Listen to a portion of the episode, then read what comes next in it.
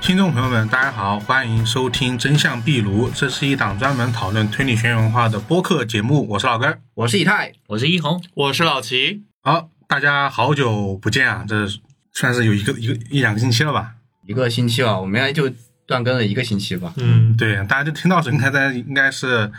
反正就是隔了这么一段时间。然后这次呢，我们给大家带来的这个节目是格力高升勇事件。然后呢，作品呢是来自于同样是上海译文纪实的一本新书啊，刚刚出版的，叫《消失的怪人二十一面相：格力高升勇案三百名搜查员的证言》啊。我们选这本书是因为它是首先这本书算是简体首次出版，其次呢，因为它的这个题材原因，它公布了大量的格力高升勇案的细节，这些细节在以往是没有其他渠道可以查到的。嗯，对，然后其实这本书是来自于 NHK 的一个底本，就以前出过一个它的这个视频，然后这个视频呢，其实大家在 B 站上可以搜到的，嗯，但是它就是按电视剧的规模在拍，啊，对对，嗯，有艺术创作的成分在。对他，把这个书里面采访的资料给他演绎出来了啊对，啊，甚至还有很多演员，我记得就有那个叶问里面对对对大 boss 的那个对演对员，哦对对对，甚至还有演员就是这样的。然后我们这次就是因为他提供了很多一手的资料啊，就想跟大家说说这个事件。因为其实格力高升勇事件，首先它很知名，其次呢，在国内的各个形式的媒体上是说了很多次。嗯嗯我们也想是给大家做一个，一个是更加详细的、完整的一次这个梳理吧。大家可能只知道它的大概，不知道它的这个细节节。嗯上的，对，或者很多人也是通过小说了解的，比如说白井老师的《名侦探原田亘》。对对，首先简单说一下这个发生在昭和末年的这个格力高升勇案呢，是日本的相当于是最知名的悬案之一了。嗯从案件发生的1984年到现在三十九年时间里面都没有破。它的同时呢，也是日本剧场型犯罪的鼻祖，它也多次被改编成了这个经典作品。嗯然后我们这期节目就给大家讲这个事情，我们就是给大家说一下，我们也开了一个这个新浪账号，嗯叫这个真相壁炉，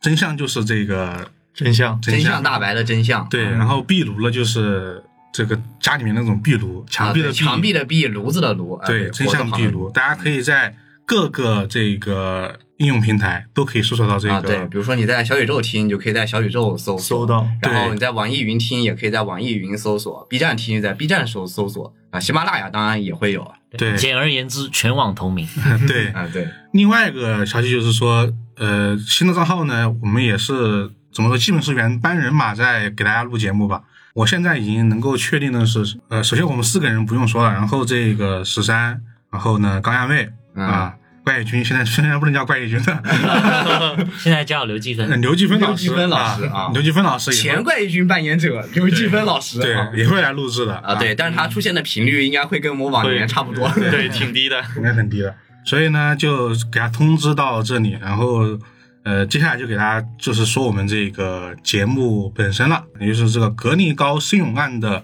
这个详细的始末吧。首先，我们来说它这个这个事件的开头。 呃，我们今天要说的这个格力高森勇事件啊，它因为是一起在日本社会引起了广泛关注和极大讨论的一起案件，所以我们还是就是从宏观一点，先从这个日本战后的一个经济开始说起吧。 太宏观了，首先，这个二战之后啊，日本依赖良好的这个金融环境和自身不断的这个改革，当然最重要的还是美国给予了大量支持啊、啊，国力不断的恢复，同时呢，经济还一直保持着高速的增长。一九五五年，它的全部经济指标已经恢复，甚至部分超过了二战之前的一些水平。到了一九六八年，日本的 GDP 已经超过了德国，成为仅次于美国的世界第二大经济大国。呃，进入了七十年代后呢，分别爆发了两次石油危机，对世界的一系列国家造成了这个经济上较大的冲击。然而呢，却并未对日本的经济啊造成非常严重的影响。嗯，甚至日本还是最早走出石油危机的国家。然后呢，到了七十年代后期，也就是快到了我们今天要讲的这个第一起案子，或者说这个案子的影子的部分。啊嗯到了这个时期，日本的贸易出口比率不断的加大，由于自身这个生产制造业的优势啊，比如说它的汽车啊，还有它的纺织业，当时进入美国市场之后，都是造成了很大的这个冲击对本土。然后出口额呢也是不断增加，然后对外贸易的顺差也迅速扩大。从这里开始，日本也将抵达自己经济和国力的这个巅峰时代，就是即将抵达。就在这样的时代里呢，一起投毒案又引起了日本社会全面的关注。这起案子呢发生在一九七七年，在这个当年啊一月四日刚过零点的时候，在品川车站，六名刚在车站餐车打完寒假工的这个青年，正准备返回宿舍，在路过一家酒店门口的电话亭的时候，其中一名女孩在地上捡到了这个十元钱的硬币，就当时这个十元钱比现在还是要值钱一些的，嗯，应该差不多有个五毛钱这样子的感觉，就人民币的话。嗯，在当时应该还是有一些购买力的。然后就在他非常高兴的转身的时候，看到电话亭里还放着一瓶玻璃瓶装的那个可乐，就是现在可能比较少见，但以前还经常能卖到那种就是汽水玻璃瓶啊要对装汽水，上面是一个金属瓶盖压上去的那种。对然后需要，现在是常见于这个啤酒的这个包装，嗯这样子对对，要用起子打开的对，这种可乐现在在沙县小吃还是有供应的。 啊，对，是的。然后呢，在确认这个瓶盖并未开启后，他就把可乐送给了同行青年里年纪最小的一名男生。嗯嗯，也算是照顾后辈吧。然后当天凌晨呢，这个男孩半夜找水的时候想起这瓶可乐了，随即就打开喝了几口，但是全都吐出来，因为这个可乐味道啊实在是特别难喝，是又苦又涩。然后他赶紧打开这个水龙头啊，就漱口嘛。就在这个时候，同宿舍的伙伴刚想问他发生了什么事情，就见这个男生两眼发白，直接倒下去了，然后身体还不断的抽搐。这时候室友也吓坏了，就赶紧叫这个救护车。但是在这个送医治疗后，该名男生还是经抢救无效，最终死亡了。呃，医院呢就怀疑这名男生出现的这些症状很有可能是这个中毒身亡，而且他从发生症状开始一直到死去这个时间非常的短，嗯嗯，所以就叫来了警察。经过这个法医的检验呢，确认他应该是这个氰化钠中毒死亡。哦，所以才会有怪味。嗯，对。随后呢，警方也化验了那名中毒男生喝的可乐，果然在里面发现了这个氰化钠。氰化钠这个致死量大概就是零点一到零点二克，就非常的凶猛的一种作为毒药的话，而氰化钠这个死亡时间呢，就是最快就几秒钟，最慢呢也不超过五分钟。所以这个氰化物啊，一直有一种就外号，就是它作为毒药使用的时候，它叫闪电毒药。啊，就是都发酵很快。嗯，对。而氰化钠呢，本身也是工业和农业生产中常用的这个化学药剂嗯和一种化学品，而它这个来源呢，就是不太好确定，因为应用很广泛嘛。嗯他们常说的是因为那个时候日本很多这种产品分发就是那种镀电层，对就是这种可以产生这个这个原料。对，它主要是用在这个电镀上，嗯对然后还有一部分农业生产上也会使用。，对对嗯而就在警方一筹莫展之际呢，下一起毒发事件也发生了。然后报警人称，在昨晚发现可乐的那个电话亭的路口，发现了一名中年男子倒在路上。等到急救车赶到时候，医生确认男子已经死亡了。等警方赶到时呢，发现男子身边还残留着可乐。而就在离这个男子十米左右的一个电线杆下面，发现了喝了一半的可乐瓶。就在这个电线杆一百米左右的地方呢，发现了另一个喝了一半的可乐瓶。比如说，目前为止已经发现了，算上昨晚发现的那个可乐瓶吧，已经有三瓶可乐了。经过尸检呢，该名男子就是最近报警的这名死亡的男子呢，同样也是死于这个氰化物中毒。警方意识到这很有可能是一起大规模的投毒事件，于是就加派警力对该地区进行这个走访调查，对路面和公共区域的不明饮品呢也进行一个收集。然后到了下午，警方在距离第一瓶可乐发现的电话亭六百米左右的一家杂货店门口，同样也是公共电话亭的旁边，发现了一瓶可乐。之后，警方确认这个目击证词之后呢，在中午十二点二十五分之前，这个电话亭旁边都是没有这瓶可乐的。而在后来呢，有一名学生说，他十二点四十分的时候路过这里，看到了这瓶可乐，他当时就想拿走了，但是呢，想着当时是腾不出手，而且他要去嗯超市，所以他准备就是去完超市回来的路上呢，再把这瓶可乐给他顺走。但是呢，呃，就他再次回来这里的时候呢，警察已经在这儿了，就是好巧不巧，嗯就是他晚一手，这条命就不保就没了逃过一劫。嗯而从而也可以确定了，这瓶可乐是这个十二点二十五分到十二点四十分这个时间段被放在这里的。而现在呢，警方已经找到了四瓶这样的一个可乐了。经过化验，这四瓶可乐里面全部都放了这个氰化钠，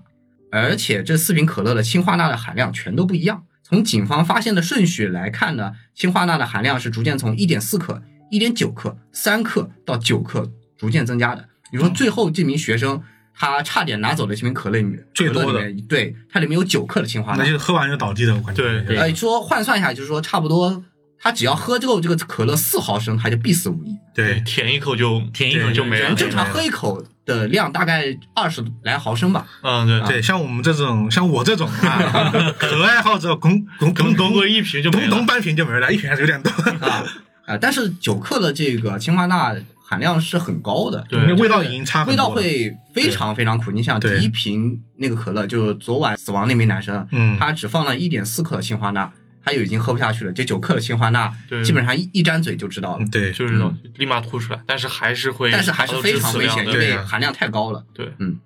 然后从这个可乐瓶上面收集这个指纹啊，警方找到了一个失踪十三年的一个前科在逃的犯人，名叫做这个菅元博。但是呢，一方面这个指纹并不能作为一个直接证据，也不能说明他是这个案犯。嗯然后另一方面，这个人找了十三年还在逃，没找到，你也不能说现在就把他能把他给找出来。嗯，对，就是个问题。而走访的警方呢，就在附近走访那个警察也有了新的发现。根据附近居民的反映，从去年十一月起，路边就开始陆续的出现一些可乐瓶。根据这些晨练的人说，啊有些不知来源的可乐，有的时候会出现在路边，有时候在草地，有时候甚至就放在这个台阶上，大概有这个六七处的地方，并且每过两三天，这些可乐就会移动一下位置。有时候它就会出现在，比如说刚才提到的这个电话亭的旁边，嗯或者电话亭的里面。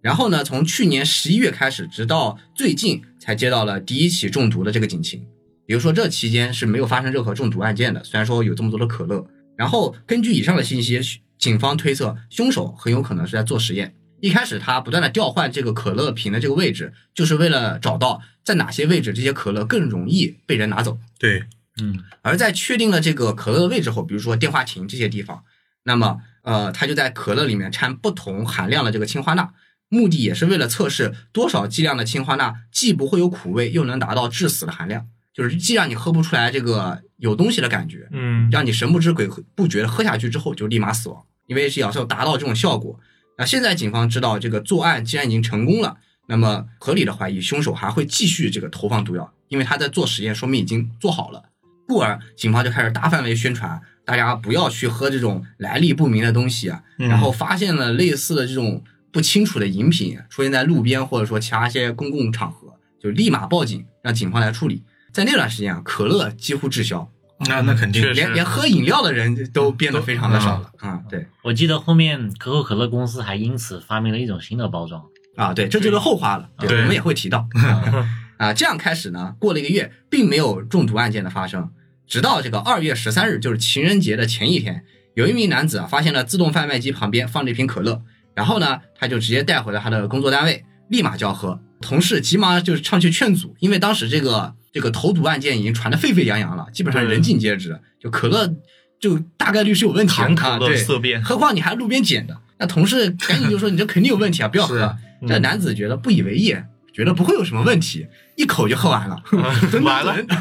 那就完了呀。挺猛啊的。对，随后呢就开始出现这个肚子疼，然后同事赶紧把他进行这个送医治疗。然后好在是这个这瓶可乐里面氰化钠的含量应该不高，嗯，然后呢，这个男子被抢救回来了，然后警方呢也准备对这个男子做进一步这个调查询问，但没想到这个男子这个时候他自杀了啊，啊，对，自杀的理由是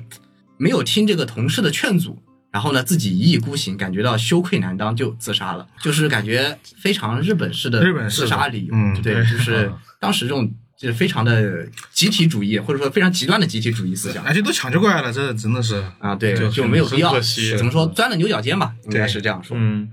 然后就在第二天，就是二月十四日，也就是情人节的当天，在这个东京车站的地下商业街啊，一名中年男子发现了一个可疑的箱子，然后里面是满满当当的四十盒巧克力。虽然看起来是没有拆过了，但是这个投毒事件啊传得沸沸扬扬，这个男子还是非常谨慎，嗯把这盒来历不明的巧克力就交到了警察局。警方是觉得在情人节发现遗失的巧克力呢，实属正常啊，因为嗯本身是有这个交换送巧巧克克力力的习俗，对，这个习惯在这里。嗯，然后呢，警方就把它放进这个储藏室，也没有去管。但是呢，呃，一直都没有人来认领这个巧克力，因为也发了这个失物通告吧，应该也是。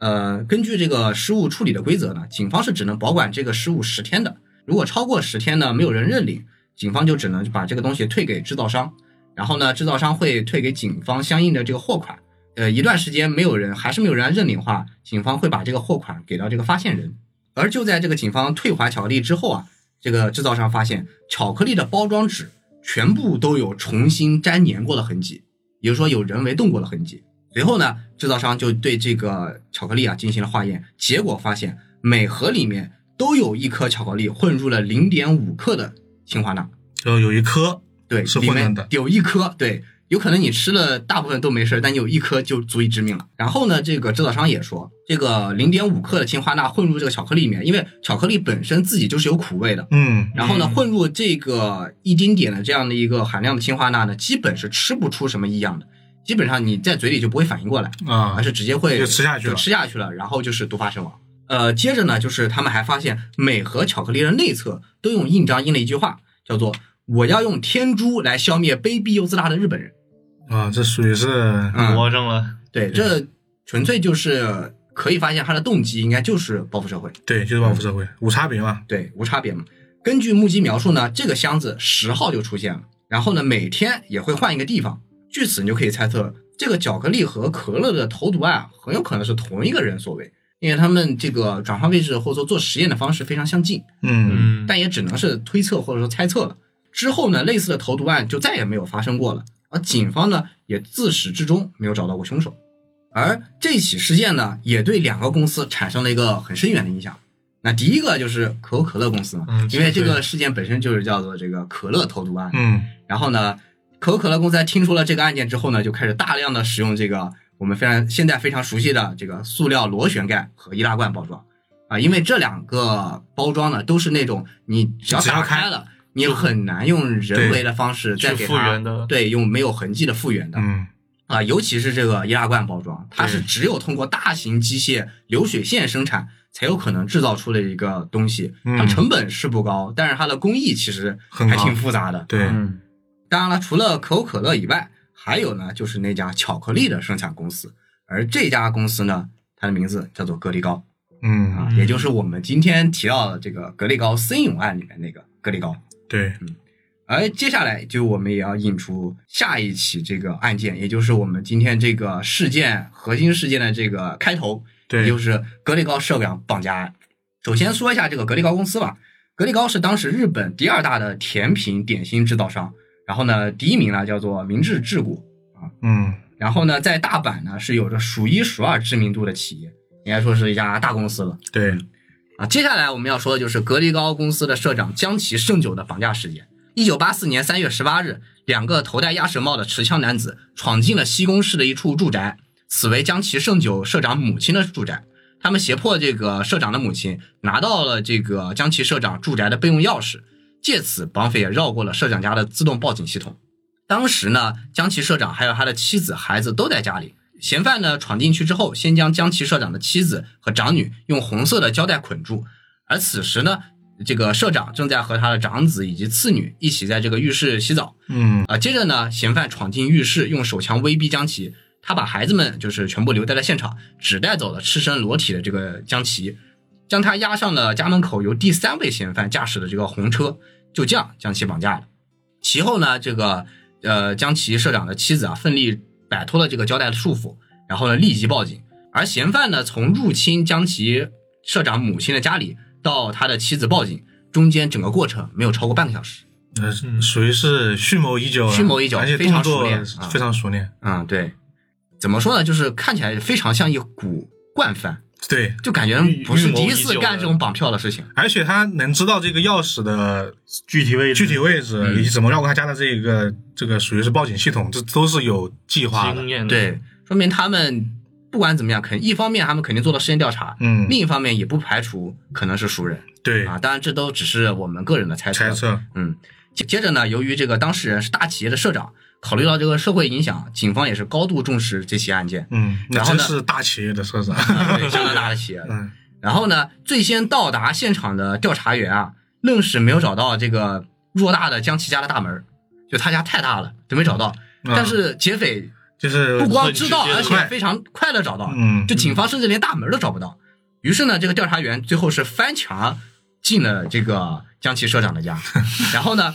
搜查员向报警的这个江崎社长的妻子询问家人的方位后呢，就立刻跑去浴室，然后呢，发现浴室里面只有孩子在了，然后社长本人已经不见了。孩子们已经吓傻，就算问他们爸爸怎么了，回答也是不得要领，就答不出一个什么情况，就突然有人持枪把他们父亲带走了，那嗯还是孩子肯定吓得说不出话而且孩子也不大，主要是啊。对，都是很小很小的孩子，对要不然怎么会跟父亲在一起洗澡？啊对嗯，由于妻子呢也一直是处在这个被控制的状态，报警也是只是说家里进强盗了。这个时候，搜查员才反应过来，应该是起绑架事件嗯啊。对，接着呢，通过询问，警方这才知道嫌犯是先入侵了这个江崎社长母亲的家，然后拿到了这个备用钥匙，然后才能顺利打开社长家的门，并且绕开了这些自动的报警系统。对，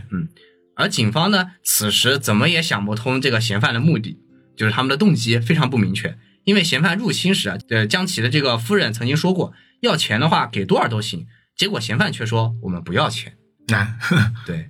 而后来这个搜查总部的开发先生说，这是原话，就是书里面的原话啊、要是绑架案的话，就应该由搜查一科负责。可如果涉及这个社会闲散人员管理、企业敲诈、恐吓案等等，就是防暴警察和搜查二科的职责所在了。嗯，根据嫌犯的目的呢，该投入的警力是不同的。很遗憾的是，我们现在还摸不清嫌犯的目的所在。当时我们只清楚一点，那就是江崎社长浑身赤裸的被绑架了。绑匪的目的性也非常明确，混淆了警方这个呃动员的能力。对，其实让你们不好做决策嘛，啊给他对自己去时间，我不告诉你们我来的目的，我也没说我是要钱，我也没说我要干什么。这样的话，警方就不知道该投入哪一个专科去控制嫌犯。对，可以说，嫌犯不光对江崎社长非常了解，他甚至对于警方的部署、以及侦查、以及内部管理都有很深的入的了解。嗯然而呢，除了获取两名犯人的脚印之外呢，警方的现场勘查几乎一无所获。呃，两名嫌犯戴着只露出眼睛的，就像是滑雪面罩一类的东西，自始至终呢也没有说过话。社长一家呢是只能通过身材来猜测这两个人应该是男性。至于那个开车走的第三名嫌犯啊、甚至完全没有见过。嗯，他们毕竟在都在家里面嘛，对啊，啊很对慌张的情况下嗯当，然，我们是事后才知道有第三名的存在。是，然后三个小时后呢，格力高公司的常务董事藤江在大阪高龟市的家里呢，接到一个匿名电话，电话中的声音呢是个女人，要求他在凌晨两点之前赶到附近的电川梅芳大桥，在桥北的电话亭里呢找一个手提袋，里面装着对江崎社长来说性命攸关的东西。说完了，那边就挂了电话。藤江呢感到很奇怪，于是就往这个社长家中去了电话，呃，询问一下究竟。然后呢，打了之后才发现啊，原来这个江崎社长已经被绑架了。嗯接着呢，藤江和警方呢就一起去了那个地方，然后找到了那个手提袋，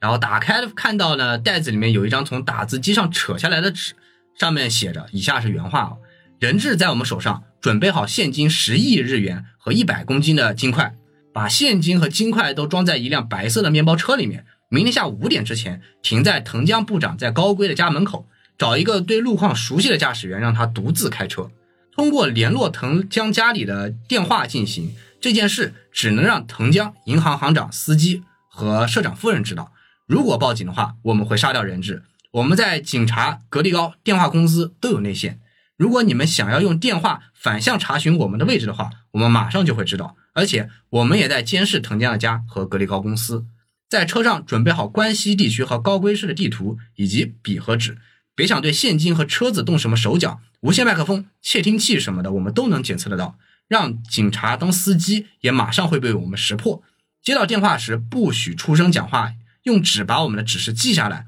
收到钱之后，我们调查完毕，二十四小时就会放人。纸币不许用连号的新钞，嗯，就属于是反侦查能力极强。对，啊，就基本上把警方如何应对所有这个绑架案件的套路，他们一一找办法对说明了，而且还排破除解了。掉了，对对，然后呢，与此同时的大阪府和兵库县的警方也在积极的进行着应对措施，因为他们发现这次的这个案犯应该会非常的难缠，嗯，对，而且因为这个案件发生在兵库县，而对方勒索这个赎金的地方呢位于大阪府，因此呢，两地的警方就只能开始协作调查，成立的这个共同专案组。可能这个绑匪也确实是对于警察系统比较比较熟悉的了解比较对了解的，他故意把这个案件横跨了两个警方的这个辖区进行作案，以至于让两个可能在行政区上并不是之前共同侦办案件的这个警方强行拉在一起合作。对，而且这样就是实际上他这个就是起到效果了。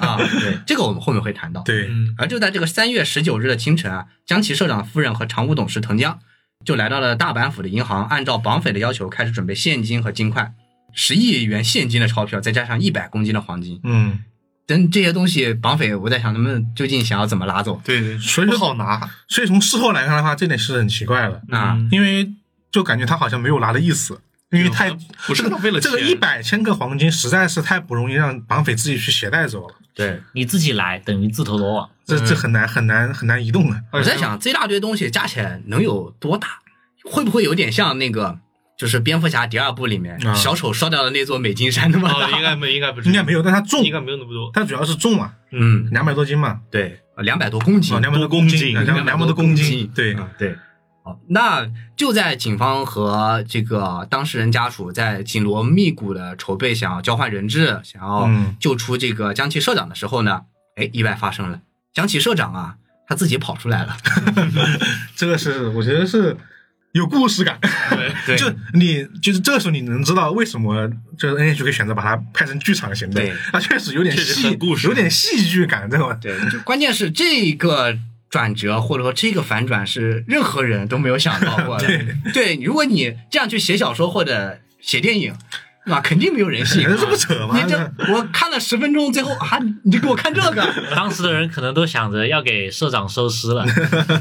啊？对，因为这个网绑匪实在是太过于厉害了对，主要非看常得的很专业。看得很熟练，啊、而且他们通知了这个家属不要通知报警，嗯哎而警方很明显已经在这个绑匪的监视之下了啊。就按照这个悍匪的这个一般逻辑来说，嗯呃，就是既然已经破坏了我的规则，嗯，那我就只能撕票了哎对，啊！所以我江崎社长大概率这个性命不保，哎嗯，，但没想到他居然不光跑回来哎居然是跑出来的，主要是这个字形跑回来，实在是有一 点啊，对，让人意外。 对，关键是江崎社长走的时候还没有穿衣服，一丝不挂，然后他一丝不挂的跑回来了，你这这个时候已经不管你有没有衣服了，啊，起码命保住了，呃 对啊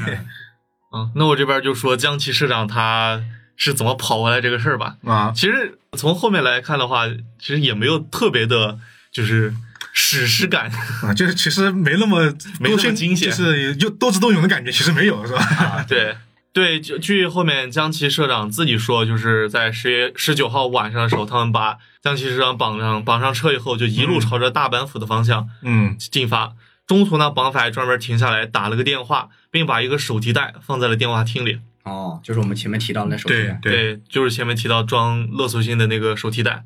然后呢，他们就继续朝着大阪府的方向进进发，最终在大阪府摄津市的一个高架桥下面停了车，然后把江崎市长绑到了一个防汛仓库里面，就把他绑在一个椅子上，待在那个仓库里面。嗯当然呢，也没有怎么虐待他，就是那几天基本上都是给吃的、给喝的，还专门找了套衣服给他穿上啊。所以说他他最后不是裸奔的，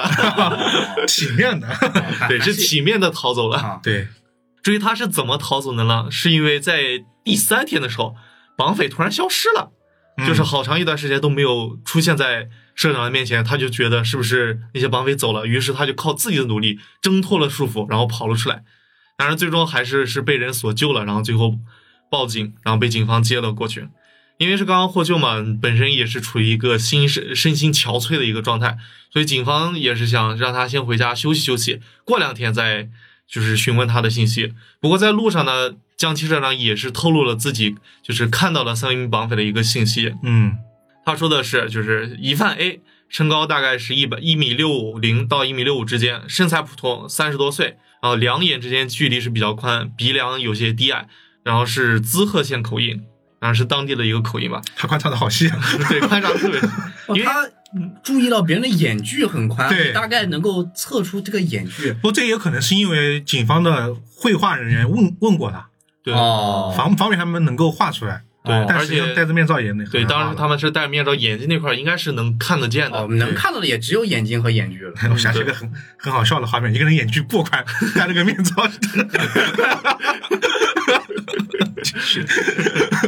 不能想，越想越好笑那个画面。啊、然后这是第一个嫌犯，第二个嫌犯呢是身高一米七零左右，嗯身材偏瘦，四十多岁，嗓音呢低沉，眼睛细长，关西口音。然后 C 呢是一米六五到一米七零之间，普通身材，二十多岁，脸色有些发红，还长着青春痘。然后听口音应该是四国高知那边的一个人，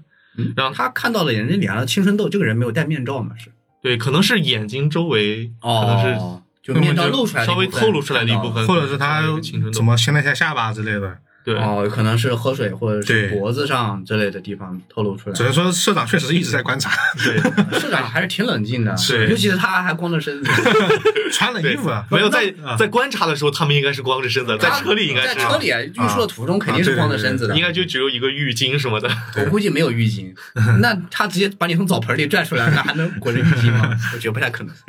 对。然后在社长到家以后，就在他逃离的那天晚上，就是立马跟公司的一些董事进行了一个紧急的会议，嗯，就商讨一些公司的事情了。也就是在这次会议之后，会长开始一反常态的，就是拒绝和警方合作，也拒绝向警方提透露关于绑匪的那些信息。他们就觉得，反正现在人也回来了，也没什么事儿，钱呢也没丢，这件事儿就到此为止吧。但是呢，就是事情怎么可能有这么顺利呢？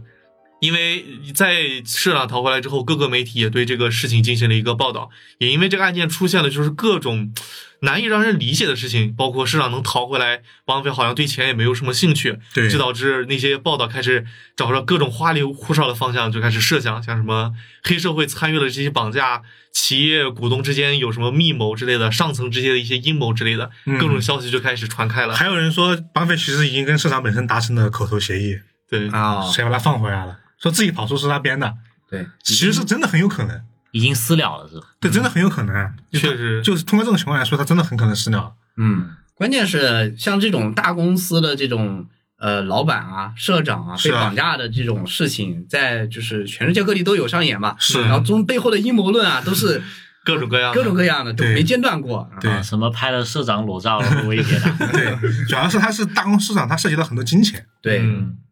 然后呢，在社长逃回来大概十几天后，也就是在四月二号的时候，社长再次收到了一封恐吓信。嗯这次绑匪呢没有像上次那么夸张，他直接勒索就是六千万日元，还是一样的老规矩，不要连号新钞。然后具体的信息呢，我们之后会，呃，我们之后会通知你，但是不要告诉警察，你告诉警察也没有用，他们是保护不了你的，就这么说的。而且据说就是是一个这次是一个中年男性的声音通知的，而恐吓信里呢，还稍包括了一些其他的信息，比如说是在四月七号周六的时之前，然后在报纸上发布相关的信息，然后就通知我们，嗯就说你已经做好了交赎金的准备。然后在四月八号晚上七点的时候，在指定的咖啡馆里面等电话，我们会通知你具体的交接时间，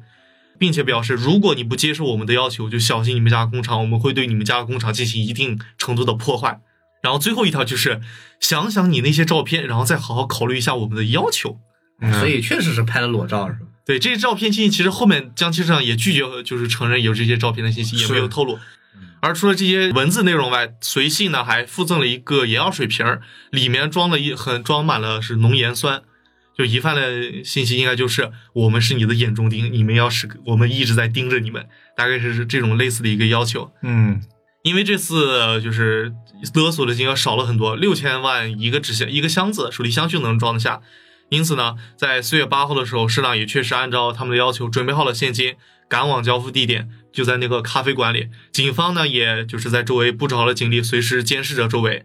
晚上六点多的时候，就整个就已经各就各位了。晚上七点的时候，咖啡馆里依旧没有什么任发现任何异常。晚上八点的时候，店店内依旧没有可疑的人出现，也没有来自犯人的电话。这时候，警方就感觉事情已经出现了一些变化，就要么是绑匪是在戏弄我们，因为他到现在他没有出现；嗯，要么就是他们绑匪发生了什么意外，可能导致他们决定终止这场行动。他们可能发现了，也有可对能，，我也觉得大概率就是猜到了，嗯或者就是说可知道了，警察就在旁边。对，要么就是看到了知道警察在旁边，然后就放弃了这次行动。嗯，但总而言之呢，这次宋淑金的行动就到此为止了。社长也决定就是回家休息。结果呢，就在第二天九号的时候，四月九号的时候，江崎市长在家休息的时候，然后位于大阪的每日新闻和产经新闻的分社就收到了署名江崎胜久，就是社长他名字的一个信件。信件内容说，就是因为格力高的江崎胜久市长不按照约定与警方串到一起，用不诚实的手段愚弄了我们，所以我们决定对格力高进行一系列的报复行为，请各个媒体记者做好准备，将其胜久。哦，就像他之前说的一样，如果你和警方合作，我们就会采取报复行动。而这次也是说了，就是我们要，我们将采取一系列的报复行动。嗯，相当之嚣张，只能说，啊，对。 属于是挑战性的。嗯，对，然后在四月九号当天晚上，就是格力高收到不明挑战的消息，就立刻登报了，登上头条了。嗯，同时，在当天下午，兵库县的甲子园警察署也收到了一份挑衅意味非常明显的一个匿名信，而这个署名依旧是江崎胜久，这是另外一封匿名信。然后这次的呃对话对象就是那些警察们，信上就说啊，傻瓜警察们，你们都是傻瓜吗？带那么多人来是要干什么？还想抓住我们这些专业人士，然后之类之类的，就基本上是一些挑衅的话，就说你们干不了，干脆辞职算了。嗯这对于警方来说算是很大的侮辱了。呃，是极大的侮辱啊对， 主要是要登报的，实际上。对呃关键是他们还确实没有抓住人，那是啊也没有做出任何就是有实质性的调查进展。嗯，然后在九号这两封挑衅信出来以后，在第二天十晚四月十号晚上九点的时候，格力高的一处新商品实验室发生了火灾，然后火灾非常严重，基本上将那个实验室就烧干净了嗯。然后与此同时，在距离三公里的格力高的一个运送食品的封锁货车里面也发生了一起火灾，只不过第二场火灾还好，就是没有造成太大的影响，就被及时的一个扑灭了。由于当时天色已晚，所以说最后警方也没有呃获得就是太多的目击证词。据说是观察到了一个戴着口罩的一个不明男性，但是也无法观察到他的具体长相，没有什么信有用的信息。也是在这次行动中，警方发现，就是犯人好像是熟练掌握了就是格力高公司的一个作息时间，以至于能找到空档，然后实行他们的一个综合行为。因此，警方开始怀疑，是不是这个绑匪里面有真的是有一个内鬼的一个存在，可能是警方的，可能是格力高公司内部的一个情况。而在火灾发生的第二天，就四月十一号早上八点的时候，江西市长接到了一个中年男子打来的电话，并且开门见山说，就是盛酒，就是昨天只是给你一点颜色看，以后小心点儿。我已经不叫嗯不叫姓了，直接喊喊名字了，直接对，很亲密的一个，很熟。 啊，对，对。绑匪最后一句话说的就是以后小心一点儿。就是说实话，我看到的时候以为感觉就是绑匪是决定就放个狠话，就到此为止了，以后就不不想继续搞了。但这只是另外一个开始。在四月十六号的时候，中午十一点，就是在慈木县的一个河边，有一个渔民就发现了一个红色油灯油桶，然后灯油桶上面就写着“小心盐酸，大阪市格力高，将其生酒”，这是另又一个威胁。然后紧接着，在四月二十号下午五点的时候，江崎胜久社长的家里连续接到了三起恐吓电话，但是具体内容呢，江崎胜久拒绝透露给警方，因为自从那起事之前那起事件之后，这个社长就开始不怎么和警方持保持一个合作的一个态度。因为觉得警方 不太行，是对，因为这个只要抓不到人，会对他们公司造成持续的伤害。持续的一个影啊因为响。只要持续的报道，就是持续的伤害。啊，股价会跌。对然后警方也被持续的暴击。对，对，两次威胁事件以后，四月二十三号上午，又一封挑战信被寄到了大阪市的《每日新闻》财经新闻的一个分社，包括之前提到那个甲子园警察署。然后这次呢，他的署名是“愉快的人”。在这封挑战信里面，疑犯是这样写的：就是致蠢货警察们，你们不要撒谎，因为撒谎是学坏的第一步。这封挑战信已经寄给了甲子园警察署，所以警察们，你们只能迎战了。而来哭着求我的话，我就给你们更多的提示。上次我们是从工厂的后门溜进去的，怪盗二十一面相亲上。这嗯这次是这些绑匪第一次以怪盗二十一面相的一个署名来写写这封挑战信的。我觉得日本这个很多这种怪盗文化，是不是就从这起著名案子开始的？对就这其实就得说到，大家都知道这个怪盗怪盗二十面相嘛，嗯对，这是江川乱步的创造了一个对怪盗角色，就是放在现在的话，就类似于怪盗基德、鲁邦三世这种。呃，对，其角实色怪盗基德其实也有也有也有参考这个这个人设，哦就属于是这个东西在民间本来就已经很很火呃很知名知名了了，哦他们就加了一个这个叫怪盗二十一面相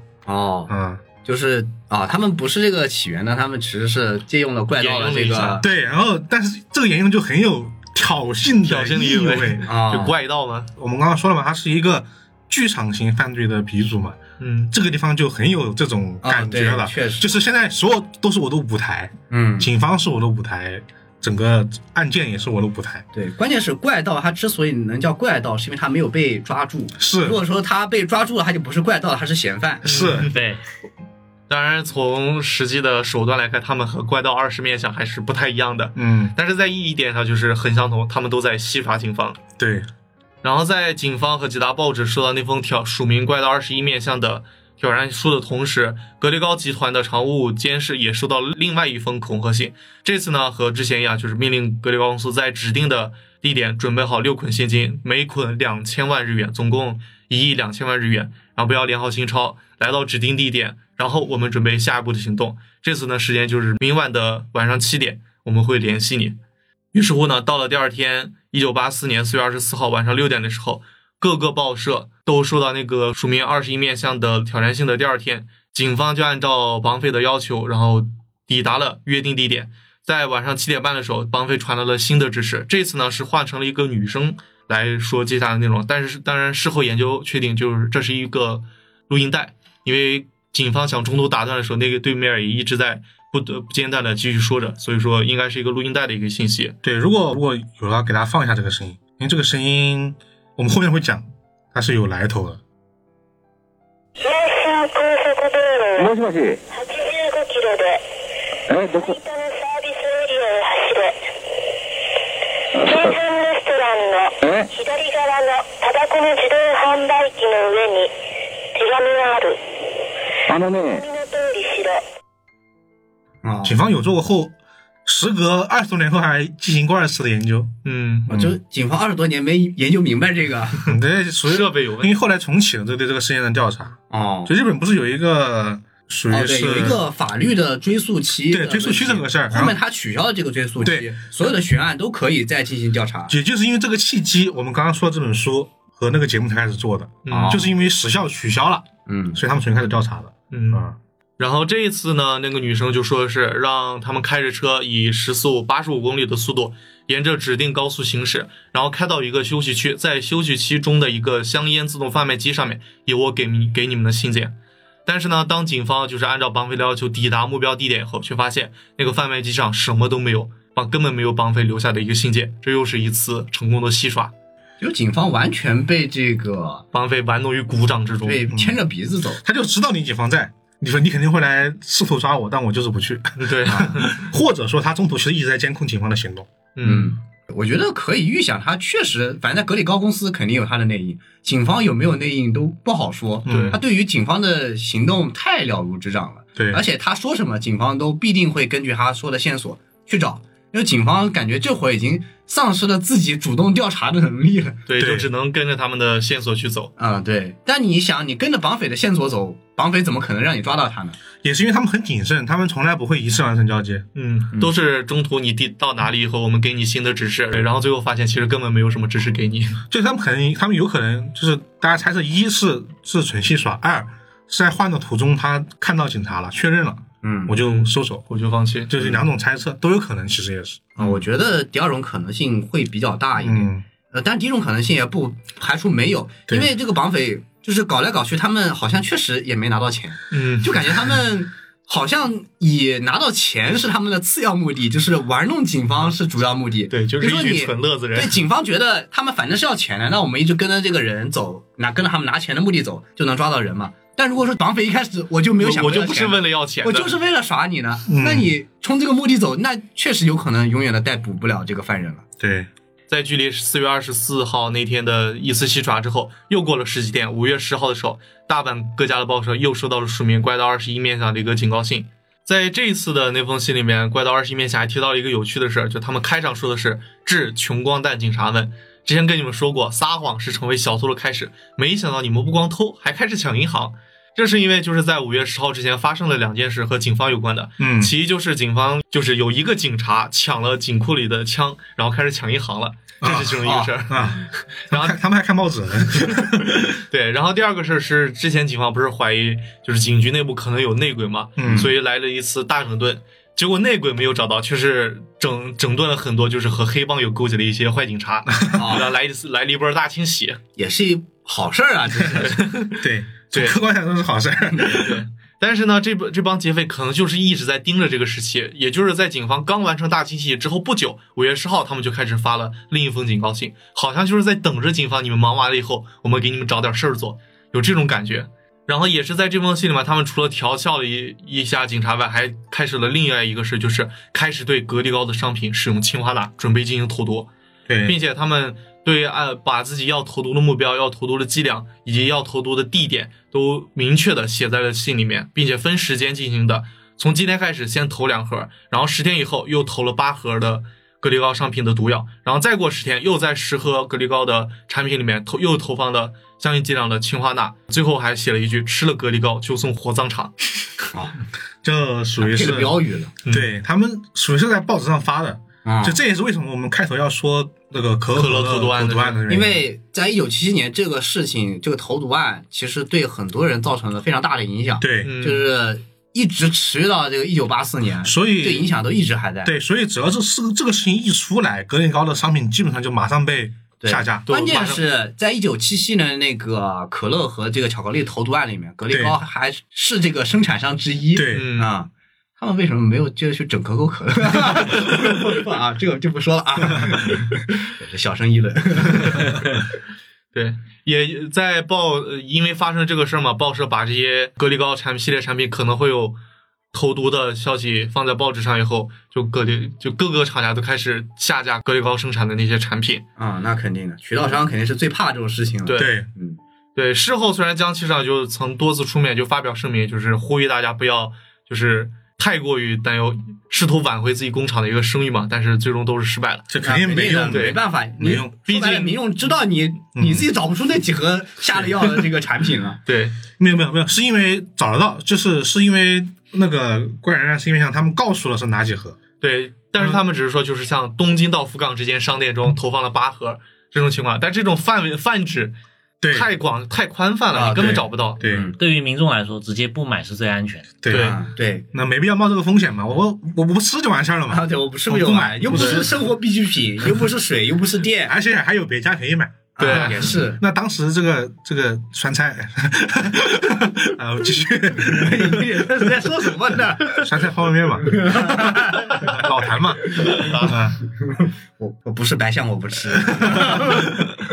对，在这第一次投毒威胁信出现以后，格力高的声誉就直接一落千丈。紧接着，在一周后，五月十七号的时候，大阪的各个报纸、报社里面又收到了一封新的挑战信。但是这次呢，他挑战的对象不是格力高，而是一个叫大荣百货的企业。这个大荣百货就是日本当时第一的零售百货超市连锁店，嗯，基本上各个连锁店在日本都有分布。而在格力高产品可能存可能会被投毒的信息出现以后，大荣百货也是立刻下架了所有的格力高产品。结果就在十七号新的挑战期中，绑匪就觉得好像对这样的现象有些不太满意，他们就说：“致大荣社长，你们把格力高下架了，你就以为没事儿了吗？其实我们还没把开始有毒的那八盒产品放进去呢，结果现在到处都没有格力高卖了，我们很生气，我们往哪投毒呢？”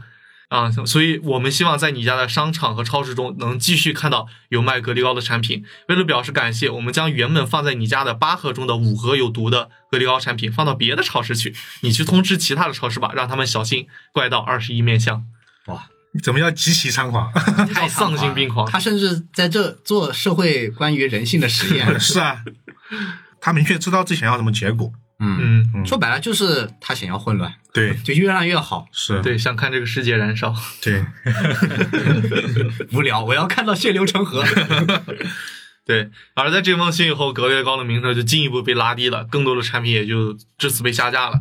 于是，在三天后，五月二十号的时候，一家位于大阪的长冈香料也收到一封匿名信。这个长冈香料是一家专门生产食品添加剂之类的一个公司，虽然公司规模不大，但是它是格力高的一个算是下属企业吧，就只一直为这个公司提供相关的一个原料。属于是原料供应商了。嗯对对，这次呢，新年内容也挺简单，就是要三亿日元，然后我们就停止对格力高进行投毒的一个威胁。交易地点呢暂定慈木县的一个餐厅，详细信息我们会在十天后打电话告诉你们，并且记得通知一下格力高，就是我们要勒索你三亿日元。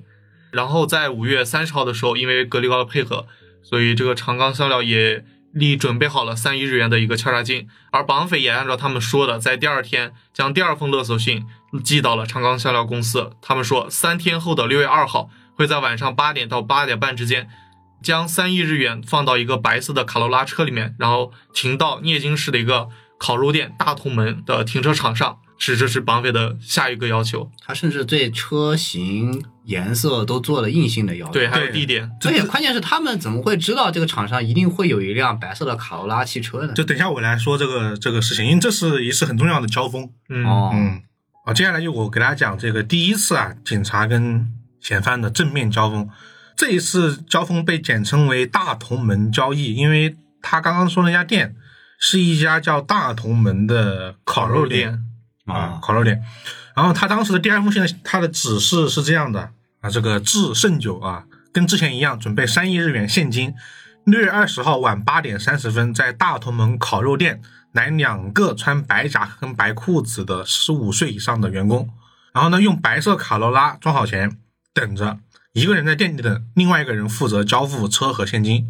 店里的那个人名字得写上东石，就是东西的东，时刻的时的中村。然后呢，我们呢会跟长庚香料联络，八点三十分时候打电话，就说是长冈香料的江崎啊，我们会告诉你现在哪里。无论是江崎还是中村，都必须乖乖听话，按我们说的做，就会有一些顺利。中村尽量都在窗户边，然后呢，大筒门的电话是叉叉叉叉叉叉，然后呢，怪人二十一面相，最后上留了一句话，希望咱们就此两清，再无瓜葛。哦，就感觉说的好像就是对我最后就只要这三亿日元了，对那我也不要了。对，警方现在的话其实是很生气的，你说什么了？我要是把你给抓了嘛。啊，对，这封信只送到了这个长冈香料公司，并没有发送给任何的媒体，因为之前其实会是会给媒体的。对，哦，为了这一次抓抓到犯人呢，警方对媒体开始实行了这一个撒谎，哦，因为我们之前讲那个逐利女童，还是讲这个红川跟踪狂的时候，嗯说过日本是有一个这个记者俱乐部这么一个东西的。嗯就是他们的报社是直接住在警察局里面的，啊然后是会实时通气的。嗯，然后之前的警察觉得，就是因为报纸们写的太快了，啊就啥都说了，啊我们抓不到人。嗯这次决定，他们就给报社放假消息哦，啊，就说这是原话。当时这个叫铃木刑事部长啊，因为我们这个是属于是三百名搜查员的证言嘛，嗯然后是这样的，犯罪团伙停止了活动，真闹心，哒哒哒哒。然后呢，也许周末安排一下跟妻子一块去观光酒店，他就意思说我们这个犯人没有活动。实际上这个时候，警方在准备各种的周密部署，啊，说白了就是我们没有看到这封信，就警方不准备去参与这次交易交易。嗯对对外是这个是这样说的，啊对警，但对实际上记者是这么说实的际上开始已经开始部署跟准啊备了。，对，啊，这次准备就是相相当之周密。我帮他总结了一下，总共分为四个方面。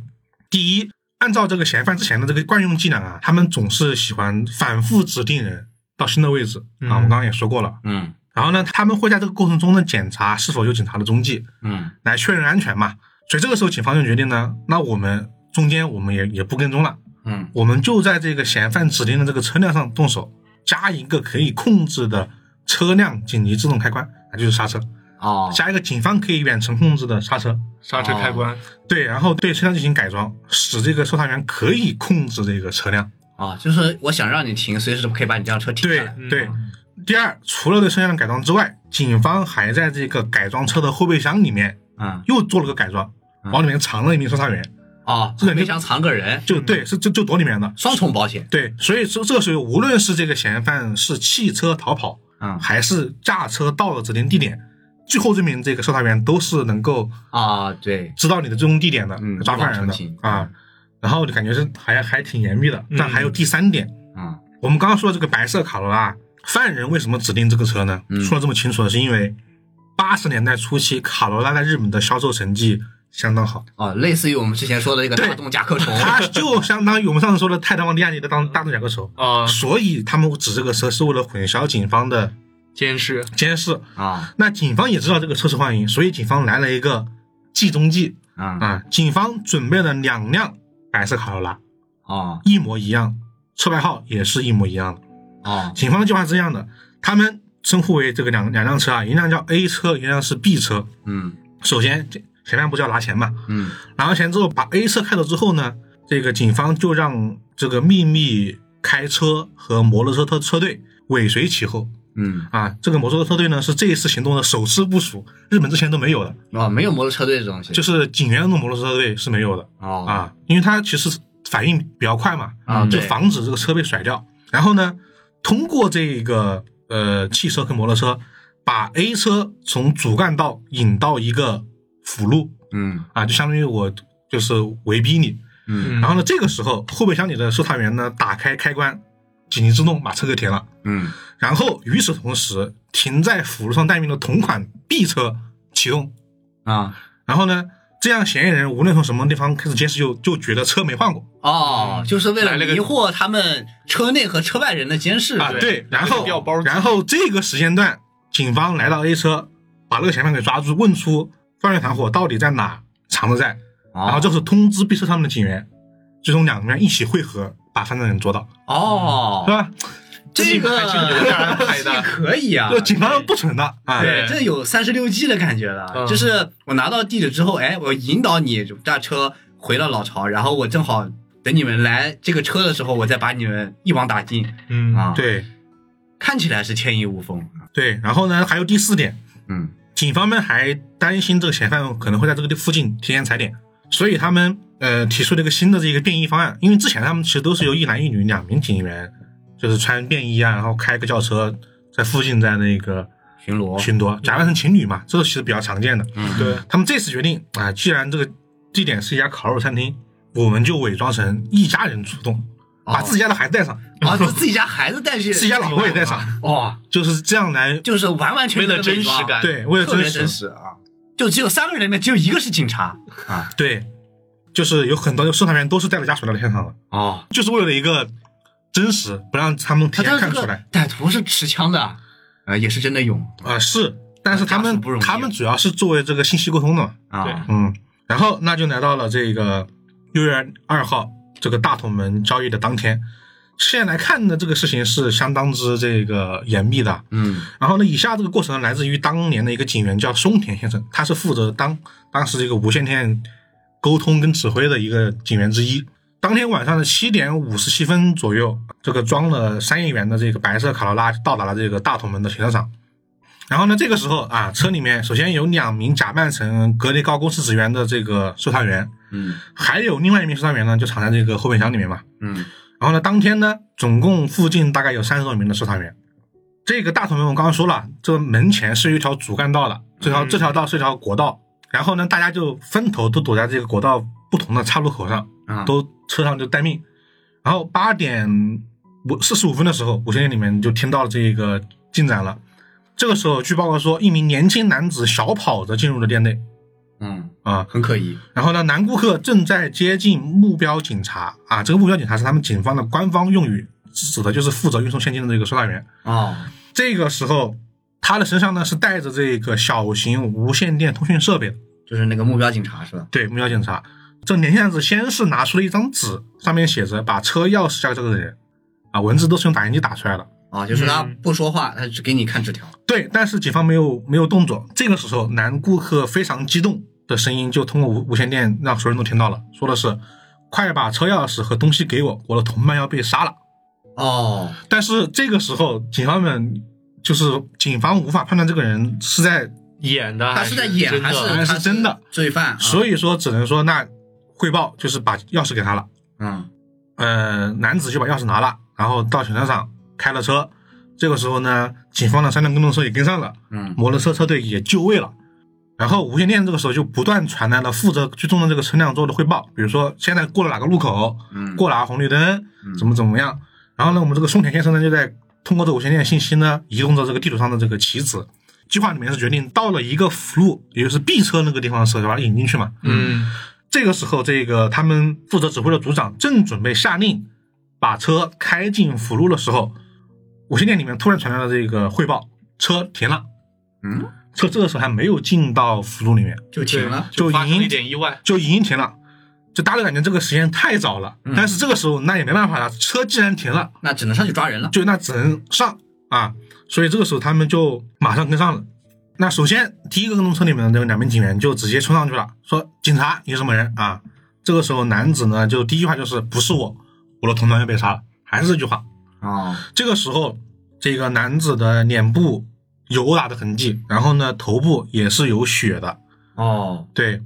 但是警方认为，既然这个人坐上了跟嫌犯指定的车，嗯那他不可能跟嫌犯毫无关联，所以他们觉得就是说继续问他，就是他撒谎。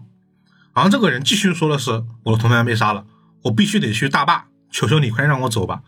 双方呢都很激动，但是完全就是沟通完全没有什么有效信息的沟通，没有结果，都在说自己的事儿。这边觉得你在撒谎，那边是在说我很急，我这边同伴要鸡死同了。鸭讲。对，警方为了说，呃，你既然这个说你是被嗯胁迫的，胁迫的，因为他自己说的是他在自己的车里面遭到袭击了，嗯然后呢，跟他一起的这个女友被人给带走了，嗯所以警方就问他，那你说说你自己的车牌号，你自己的车总该记得车牌号吧？嗯然后他说不知道嗯，啊，他一不知道呢，警方觉得那怎么可能不知道？你你自车自己的车牌号你怎么可能不知道对？一般会啊记啊按理来说应该是知道的。对，所以警方觉得那你肯定是在撒谎，嗯，所以以两边又就是这个又扯了，又扯了很久，因为毕竟是吧，警方这个这个时候啊，你你在前面的车上，你还你说你不记得车牌号，警方是不相信你的，对，所以警方把他就直接给带到了这个就近的警署进行这个连夜的突击审问。嗯这个审讯室里面进行审问之后呢，呃，结果让警察们属于是有点惊讶了。嗯啊，这个时候男子也冷静下来了，就说了这个全程的一个信息。他自己呢叫田中啊，他的全名我就不说了，二十二岁，他是这个前自卫队的队员。啊，嗯，哦，他还有军队背景，对，然后他当他现在就在大阪市上班，然后当天晚上也是六月二号的晚上七点钟左右呢，他跟他的女友呢在定川的河边约会，他将车子就停在了这个河岸的边上，在八点十五分的时候，男子和女友正在车里面听广播的时候，突然从车窗的缝隙里面伸进了一个看起来是枪的东西，抵住了男子的脑袋 哦，啊，但是田中觉得我自己是自卫队队员，对对啊，他摸过枪的，我应会该玩，枪的，嗯，他觉得自己能打哦，啊，他他他觉得他作为一个有这个军队和军事背景的这样的一个人，觉得他空手能打得过枪是吗？对，对，然后呢，他刚他就从车里面出来了，嗯，出来之后被三个蒙面人暴打、嗯三个壮汉，殴打、摁着打。就原原文说的是完全被是被摁 着打啊，就没办法，毕竟是三个人。嗯，对啊，然后呢，这个田中呢就被就被打的，就是甚至有点当场有点昏迷，哦然，后被架在了车里面。醒过来之后，嫌犯用这个黑色袋子罩着他这个这个他的这个女友了，嗯然后哦用刀逼着他说，如果不想丢掉性命的话，就按照他说的做。呃，他们首先把女子带到了另外一辆车上，嗯然后呢，三个人其中的一个人就是开着车带这个女子就走了，啊，然后另外两个人坐在这个男子的车的后座上，命令道：“照他说的做，开车。”一直开车开到了大同门附近了之后，他被赶下了车。他然后呢，他们对田中进行了一个新的指示，指示是这样的：先你先进入店里面，然后呢找到一个叫中村的男人，然后拿钥匙开走停车场里面这个卡罗拉，沿着同样路线返回这个迪坝。哦，今晚十点之前，我们会带着你女朋友在那里和你见面。说完之后，那名男子就命令田中下车，然后两个人开车离开了。对，因为这个时候田中很担心自己的女友嘛，那毕他竟为什么会记不住自己的车牌号呢？是后来的事儿了。啊，这名男子，也就是田中，是三天前刚买了一辆二手车，哦所以他新不记得车车牌号。哦，对他来说不是新车巧，了吗？这不就就是就是很巧啊，嗯所以他确实不记得当时就，但是这个不记得都为警方属于是这番争论浪费了很多时间。嗯，对，确实，你带回去再审完，再出来已经九点半了嗯，已经基本上不太可能逮捕住嫌犯啊！了，对，嗯这个是行动基本上完全失败。那警方一听完，完了又被给嫌犯给耍了。啊，那这这个还有这个中间人，这是有点意外。但事后啊，大家肯定觉得说，其实这个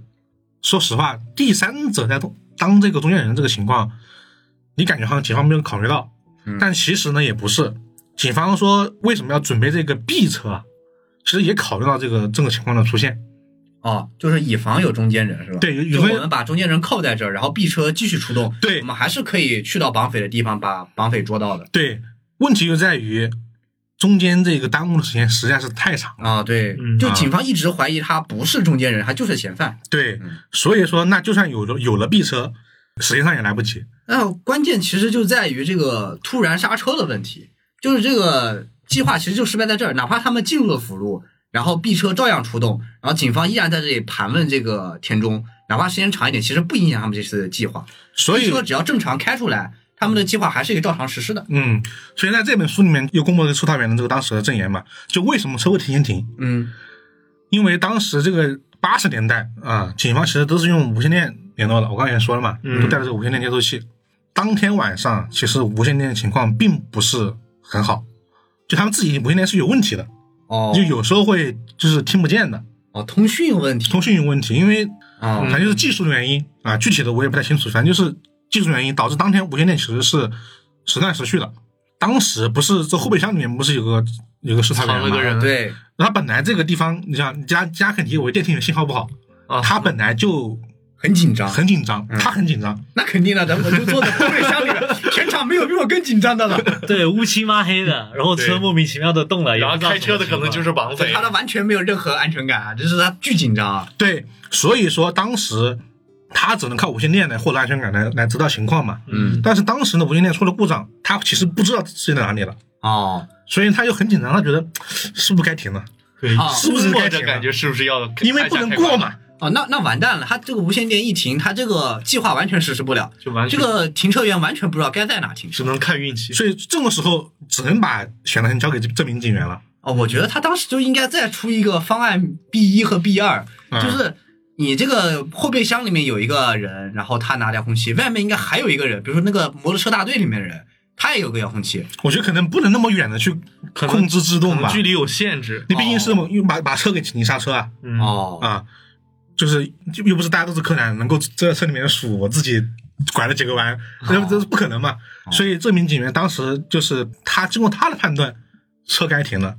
所以就停了。但其实就差一点点就一点点路就转进去了。啊、我知道，应该是这样。他们事先安排的时候，应该也有考虑过无线电频道的问题。对他们应该有大致模拟一个时间对一个模拟的一个时间，就是、呃，如果说你没有接到相关的这个指令的话，或者无线电静默了，那么就是你大概度过多少时间以后，你直接去按这个刹车，就不要听指令了。嗯，但是对应该是这个时间没有估算的特没有别的算好。好毕，竟是人嘛，嗯，你对，不是机器没有嘛估。算的好，可能人没有，就是后备箱里面那个警员没有掐对时间，或者说他们一开始预估的这个时间有问题，所以导致这个车刹车没有刹在应该刹的地方。其实只要这个刹车刹对了，中间这个其他这些波折不会对这个整体行动造成影响的。对，对，还有一个要考虑就是，当时开车的人是一个被掳来的人，可能本身就非常紧张，开车的时间也可能就是和正常情况下不太一样。其实就是那是一个极其高压的一个状态状了，态因为这个案件，警方觉得这是我怎么办法给你抓了，啊，对，是 吧？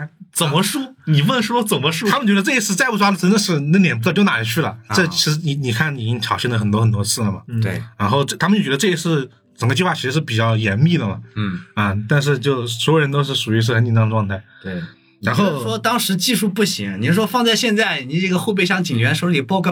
嗯 pad，六个 监六个摄像头，他同时监控，他怎么可能刹不对车？甚至后面不需要警员，啊，对，不需要警员啊，我直接与那就是直接一个我直接一个无人机 对就完了直接就给你逼停了。啊反正就是也当是技术原因嘛，反正就是因为这个原因，所以警方最终弄清楚的时候，就是我刚刚也说了，已经是九点半了。啊那警方决定还是把车开过去啊，还是逼车动是啊，吧？还是 A 车动了就直接，哦 不 B 车动哦了，B 车没意义啊了，没意义了啊！那直接让这个人直接让 A 车去了，抓不上他就过去了。啊然后呢，去了这个河堤，但是直到深夜十二点，嫌犯都没有再出现。啊，那肯定行动逮不到了，暂时肯定失败意识了到了嘛嗯，这主要是已经拖太久了，九点半了都。啊，对，而且关键是这波嫌犯这么精明啊，怎么可能会意识不到这个情况有变呢？对，通过这本书的来说，当天其实警方有一点点机会抓到这个人。为什么是这样的？当时不是说附近有很多警员其实都在部署吗？嗯然后当时得知这个田中不是案发人员之后，其中一名警员叫钱和博啊，他就知道这个人不是之后，他就直接就往河堤开了，嗯他就直接就往这个交易地点开了。然后这个时候，在河堤上遇到了一个黑色的可疑车辆，嗯这个车突然从后方开始飞速超车，朝着这名警员要去的地方就是去了。然后那个地方就是现金交付的地点嘛，嗯然后他就觉得这个大半夜的这个河堤有个车不对劲嘛，嗯，他就去跟上去了。然后那个车就是越开越快，哦，就是明显就是感觉是在跑有路人的样在子。追我，我对就开了老快这种。然后他们就来到了一个山车道的这个国道的一个三岔路口，嗯然后前那个黑色车辆呢就在最后几秒红绿灯的时候冲了过去，然后警方这个车因为这个车流就停车了，然后车跟丢了，就可能有人会觉得说，那这个车不一定是嫌犯的车嘛，它可能就是个普通的黑色车嘛。对，就没有办法确定到底是不是。但是，啊，但是根据后面的证词来说是有可能的，是因为什么呢？这啊就得说回到那名被绑架的那个人的女友了、嗯啊，那个人啊、虽然绑匪没有拿到钱，但那个人其实是还是被放了。呃，可以确定的是，那个被绑架的这个女孩子呢，是被嫌犯在京都和大阪之间的光善市站放下的。嗯这其中的过程啊，因为只有这个女孩子单人的证词，不是完全真实啊。嗯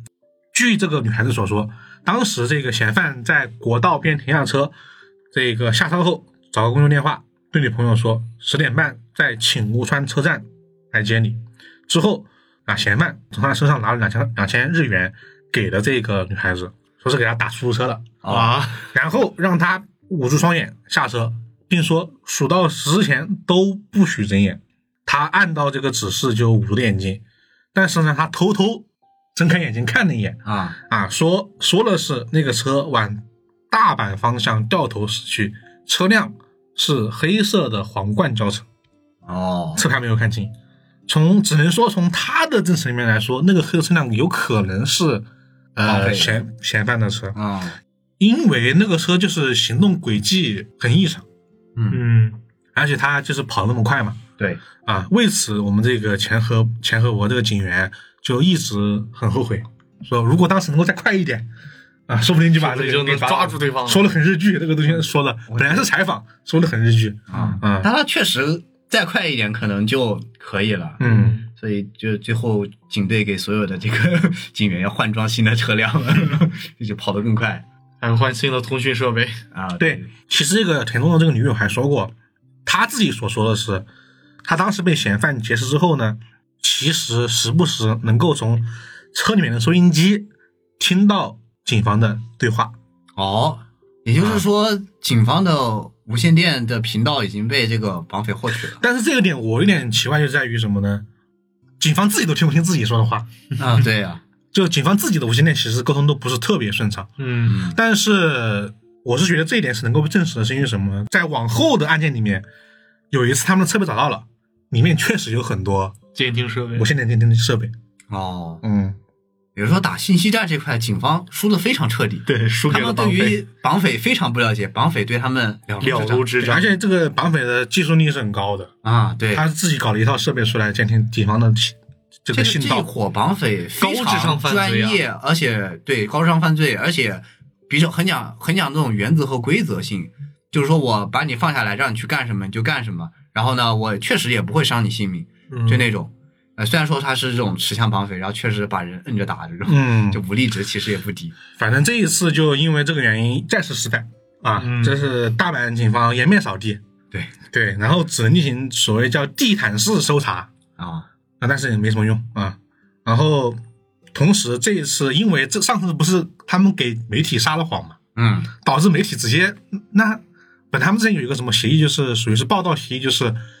呃让这个媒体晚点报道，嗯然后警方先办事，你们再报道。本来之前有个协议的，嗯，因为这个事儿啊，媒体不遵守协呃议不了，遵守了，哎去啊你的！对对对媒体就说你们警方把我们骗都骗了，都没都没抓到人，嗯那我相信你们有什么用呢？啊媒体开始就是直接跟踪式报道，啊都不管你了。啊，嗯，对，毕竟警警方单方面的撕毁了这个协议，你们给那我就们不假要消怪息我不仁了。而且呢，大家要知道，当时八十年代的时候，电视机还没那么普及，嗯普及所以说报纸上的头条是极其重要的。对，你比别人早一点点，那你报纸可能就能能多卖百万份的级别的报纸。嗯这是很夸张的。反正警方这也撕破脸皮了，然后也进行大搜查，但是犯人没有动作了。哦，从案发的六月二号一直到六月二十六号都没有任何的动静。有整整二十天没有任何动静。对，二十多天，二十四天吧，大概。啊，但是二十六号的当天，这个嫌犯给媒体寄去了一个挑战书，啊挑战书内容是这样的：他说是致全国的粉丝们，啊嗯啊，我们已经玩腻了，社长已经向我们低头。既然这个男人已经低头了，那我们不如就放过他了。嗯，我们的一个同伴家里有个四岁的孩子，每天都闹着要吃格力糕，哭个不停。我们最近也吃不到格力糕了，过去呢是经常吃的。让小孩这样哭，我们也于心不忍，所以我们决定放过江崎格力糕，超市也可以售卖格力糕。含有氰化物的十八号巧克力，我们拿回来烧掉了。一盒是五月九号被我们放在大荣超市的这个赤城店，呃，一盒在五月十八号从别的店里也被拿回来了。呃，日本呢也越来越热了，下次再作案的话，我们选个好地方，比如欧洲，哦把有毒的东西放到苏黎世、伦敦、巴黎。哦啊，这次我们把日本的警察也折腾得够呛，福尔摩斯先生也不是我们的对 手啊。然后他说：“读读怪人二十面相吧，哦啊，脑子也许能够变聪明。”哦，嗯，他说警察的欧洲行为了抓住怪人二十一面相，去了欧洲的旅途上带上格力高的百奇，就是我们常卖的那个，那巧克个力棒巧克力棒那种它叫 Pocky 嘛， ，Pocky 嘛，哦对，啊对百奇嘛，啊其实就格力高就说到这儿嘛，格力高其实大家经常吃啊啊，跟这个案件跟大家息息 相关。啊，然后就 Pocky 就是就是格力力高的，棒哦，嗯，这我还真不知道，对，他说我们也爱吃美味的格力高，怪人二十一面相牛。然后最后一句话是，明年一月我们会回来的。，哦，不见不散。就是他们这段时间先去欧洲作案是吧？我们先休息休息所以说他这个小说书写的就特别猖狂。 太长了，就是真的，这是真是小说里面的对确人实物的小说表演方式，而且确实这一波犯人确实应该看推理小说，读嗯，读怪人二十面相吧，对啊就，这句话太嘲讽 了，这对警方来说是多大的侮辱啊！太是的太无语了，就通过这封信，其实当时有很多猜测。嗯。首先，他第一句话就说的是社长已经向我们低头了，啊，就是其实就是这个江西社长应该是私下里付钱，，对他们就怀疑有私下的嗯交易交易，不然这不然不会说这句话。嗯，嗯，呃，至于这个欧洲行，其实大家是保持一个疑问的，就是大家觉得说，那这个是不是事件就此就结束了？嗯，但是呢，他又说明天一定会回来的，啊所以这个很尴尬。对，接下来就到了这个新的案件了，其实并没有结束。啊，这伙犯人对一个新的食品公司发生了这个新的威胁，啊接下来就到这个完大食品的威胁案件了。 啊，那么怪盗二十一面向的下一个目标呢，就是完大食品。这家公司呢，主要就是卖火腿、香肠这类熟食食品。嗯双规，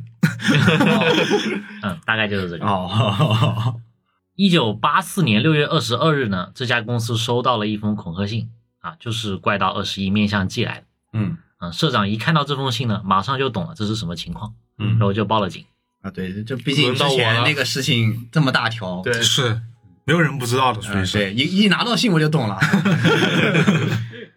恐吓信的内容呢是这样：如果不想与格力高同样下场的话，就准备五千万日元，不许通知警察。如果接受这个条件的话，在六月二十六日的《每日新闻日刊》和二十七日的《产经新闻日刊》上登出招募临时工的广告，然后在六月二十八日把五千万日元放在高龟市的太田董事家中等我们的联络。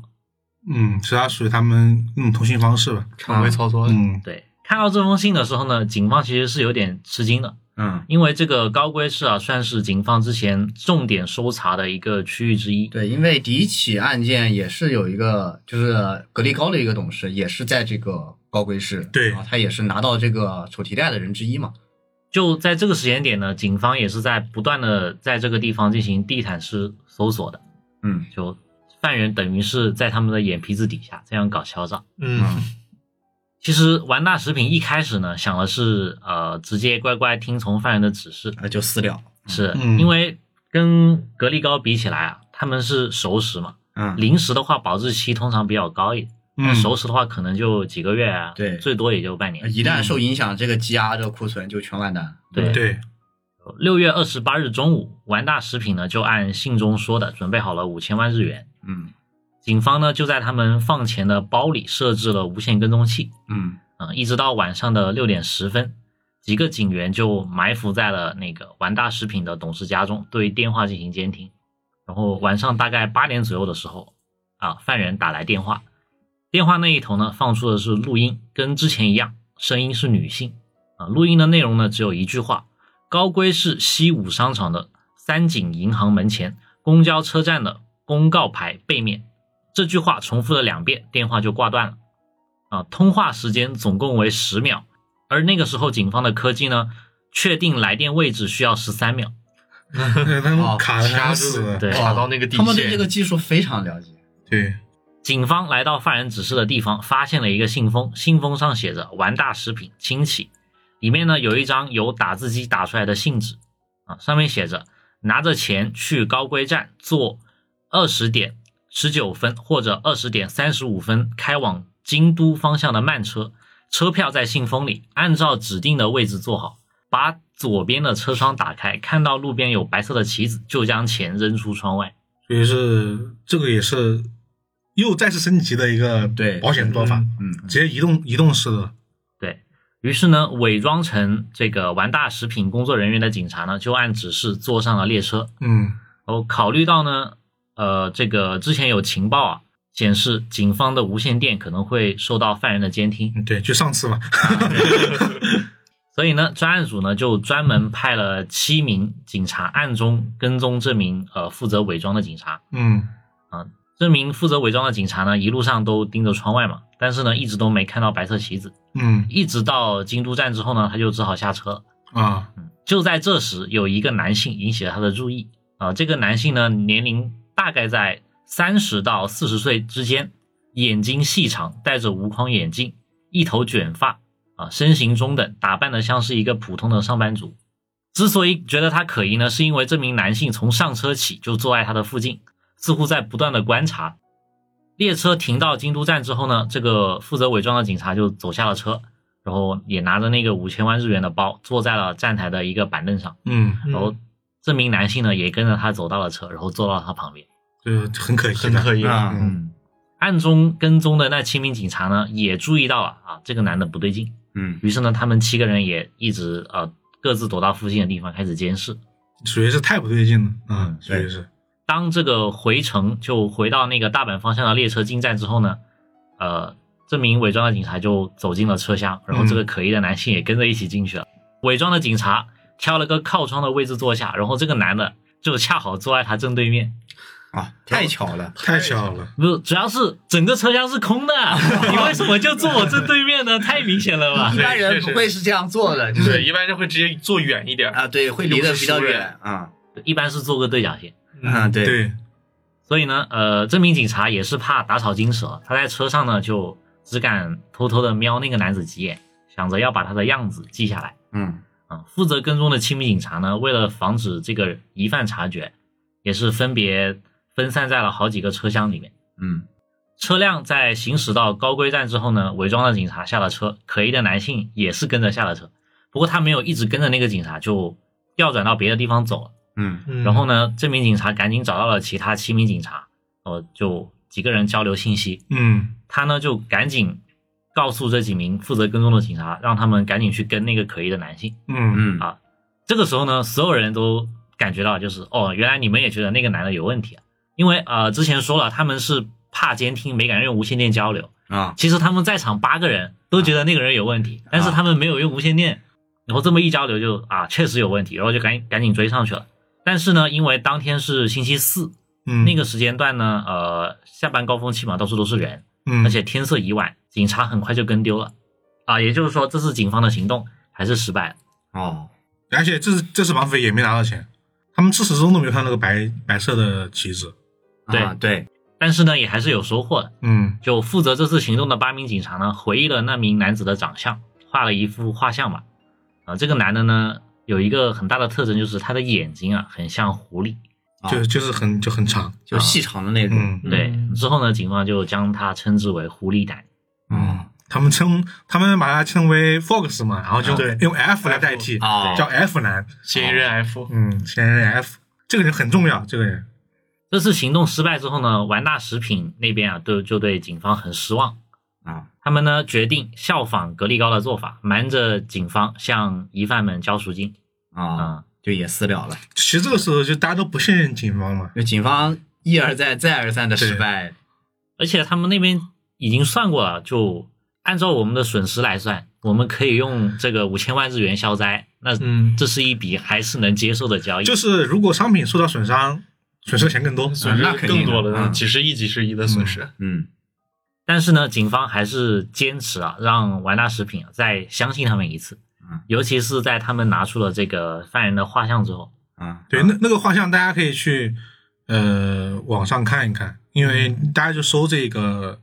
格力高山勇事件狐狸男，那个画像画的还我觉得至少还挺很突出的，印象深刻。深刻，尤其是是的那双眼，你看一眼之后就能够记住记住它了。而且我们今天聊的这本书就是《消失的怪人》，它的封面上也有这个对画像。然后我们这次这个专辑封面，专辑封面，对，也用的是书的封面，上面对也有这个怪人的画你们像你。们只要点开一下，应该就能看到了。嗯，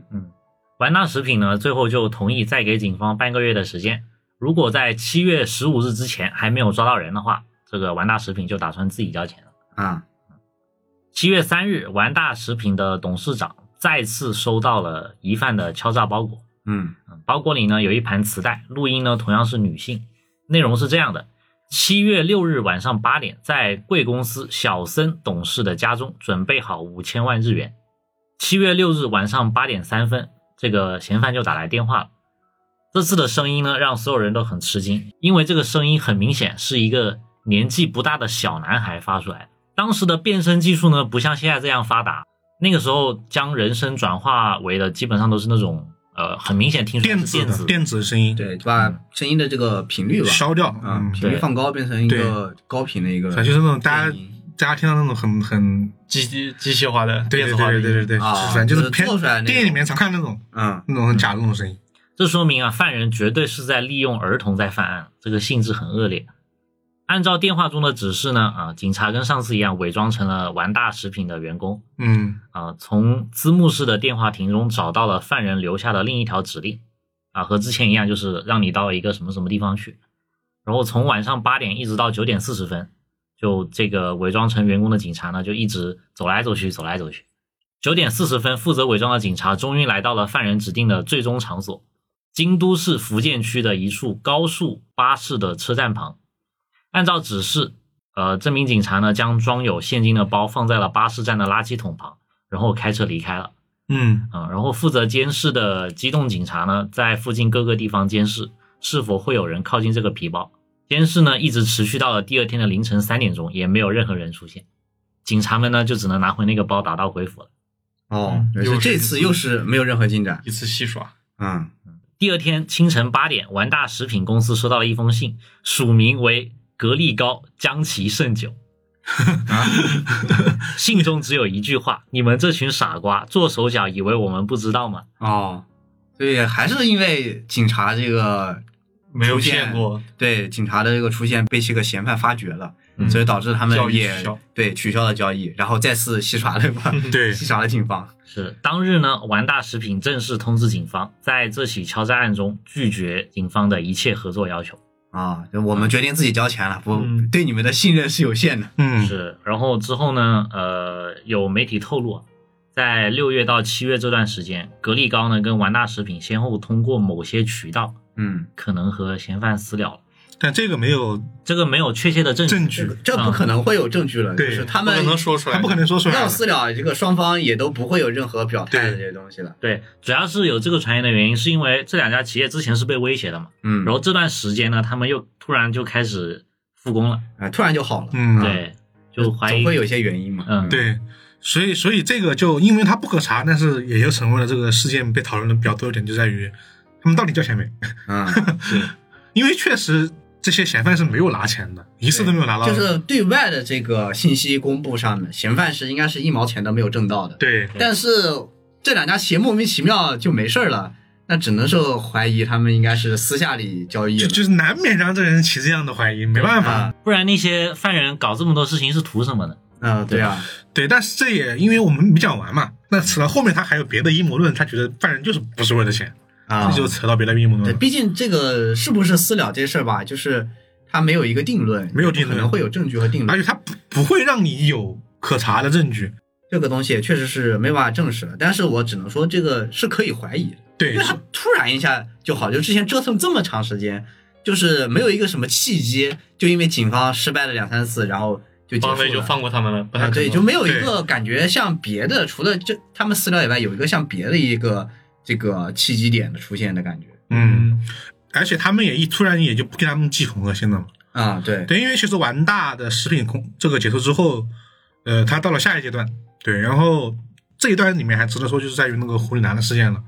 后面很多人质问警方嗯，为什么不上去盘问这个狐狸狐狐狸狸男男，嗯，为什么就让他就这样走了，就要走了还还更丢了。对就大家都很不能理解，对，大家都觉得警方的这个你指挥，八个人都怀疑，八个人没有一个人上去拦住他问一问、盘查一下。，对，当时就很多人怀疑这个事情，然后后来这个书里面的采访到的当时的这个大阪的这个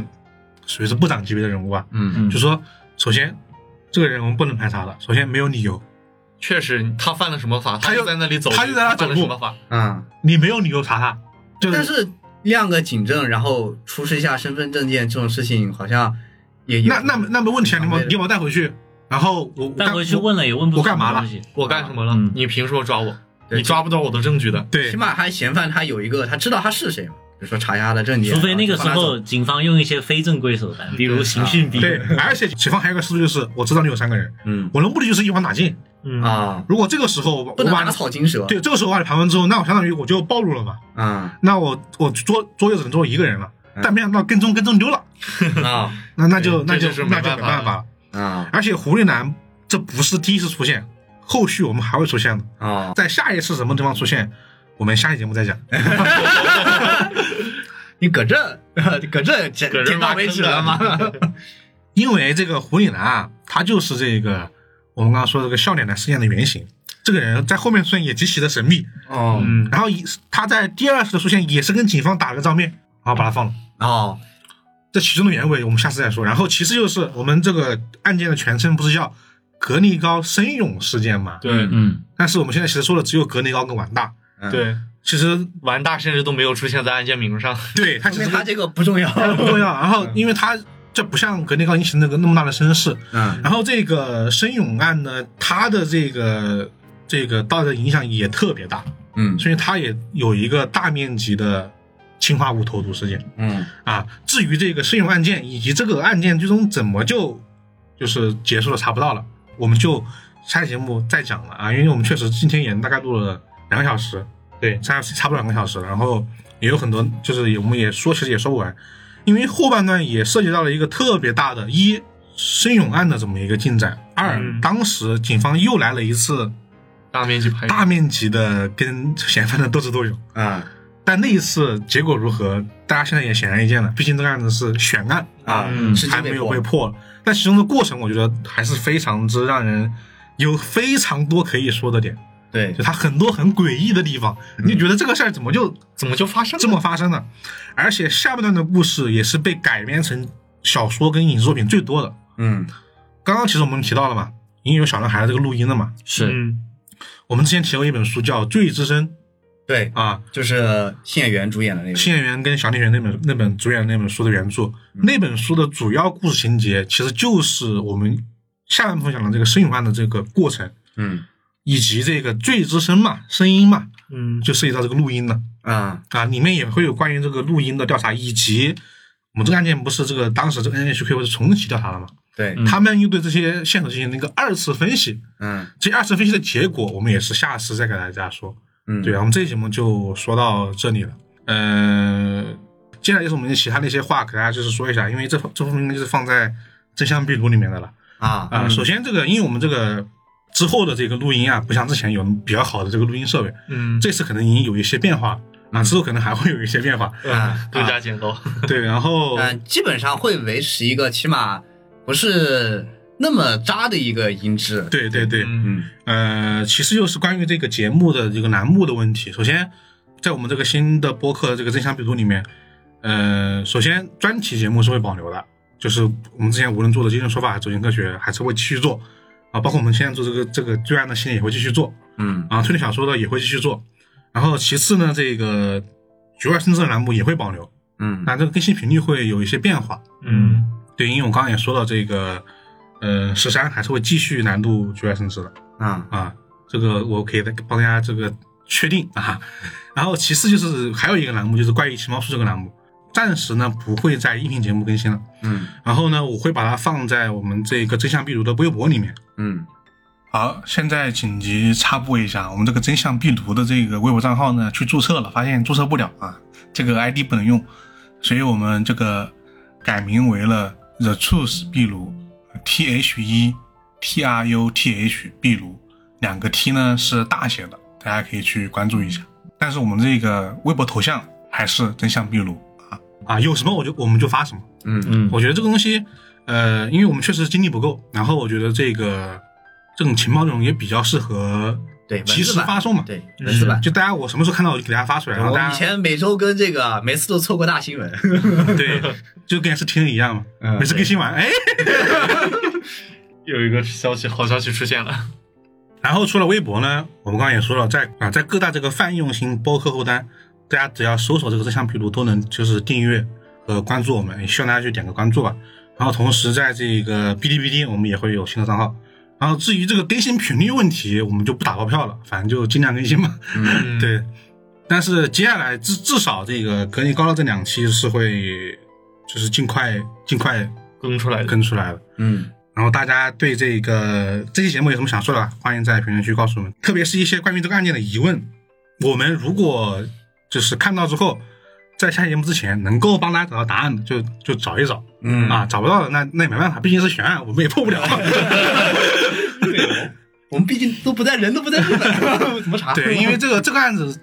大家随便一说就有非常多的猜测，对可以列出十种来。对每个人都有每个人自己不同的结看论，然后他对们拿到的证据啊，看说这个问题或者说这个案件的时间点，嗯也都不一样，就是没有办法去真正说有一个比较靠谱的真相。你要说靠谱，那每个都可以说是靠谱。而且另外一个点就是什么呢？这个案件之所以受受到这么大的关注，是因为什么？整个事件，我可以提前给大家说的是，整个格尼高生勇事件，没有人受到伤害，啊，就是我们排除自杀这么一个情况。没有嗯就是被杀的，或者说被被出现氰化这个物给对堵到了，民众没有任任受到任何的伤害，因为他们都提前告知了氰化物的这个存在嘛。嗯，然后这些人又极其之神秘，呃，然后再加上他们那么多的这个挑战性，嗯，他们民众日本民众提他们都是哦是那个怪人二十一面相，嗯嗯就是印象是不一样的，就是只能说确实是，我觉得在悬案里面也是一种特别特殊的存在了存在了。对，所以大家大家就有什么疑问就在评论区告诉我们，我们下期节目会给大家说的。啊好了，本期的节目就到这里了，我是老根儿，我是以太，我是一红，我是老齐我，们下期节目再见，拜拜。拜拜拜。拜。薄汚れた網戸がずっと目の奥に余ってて青い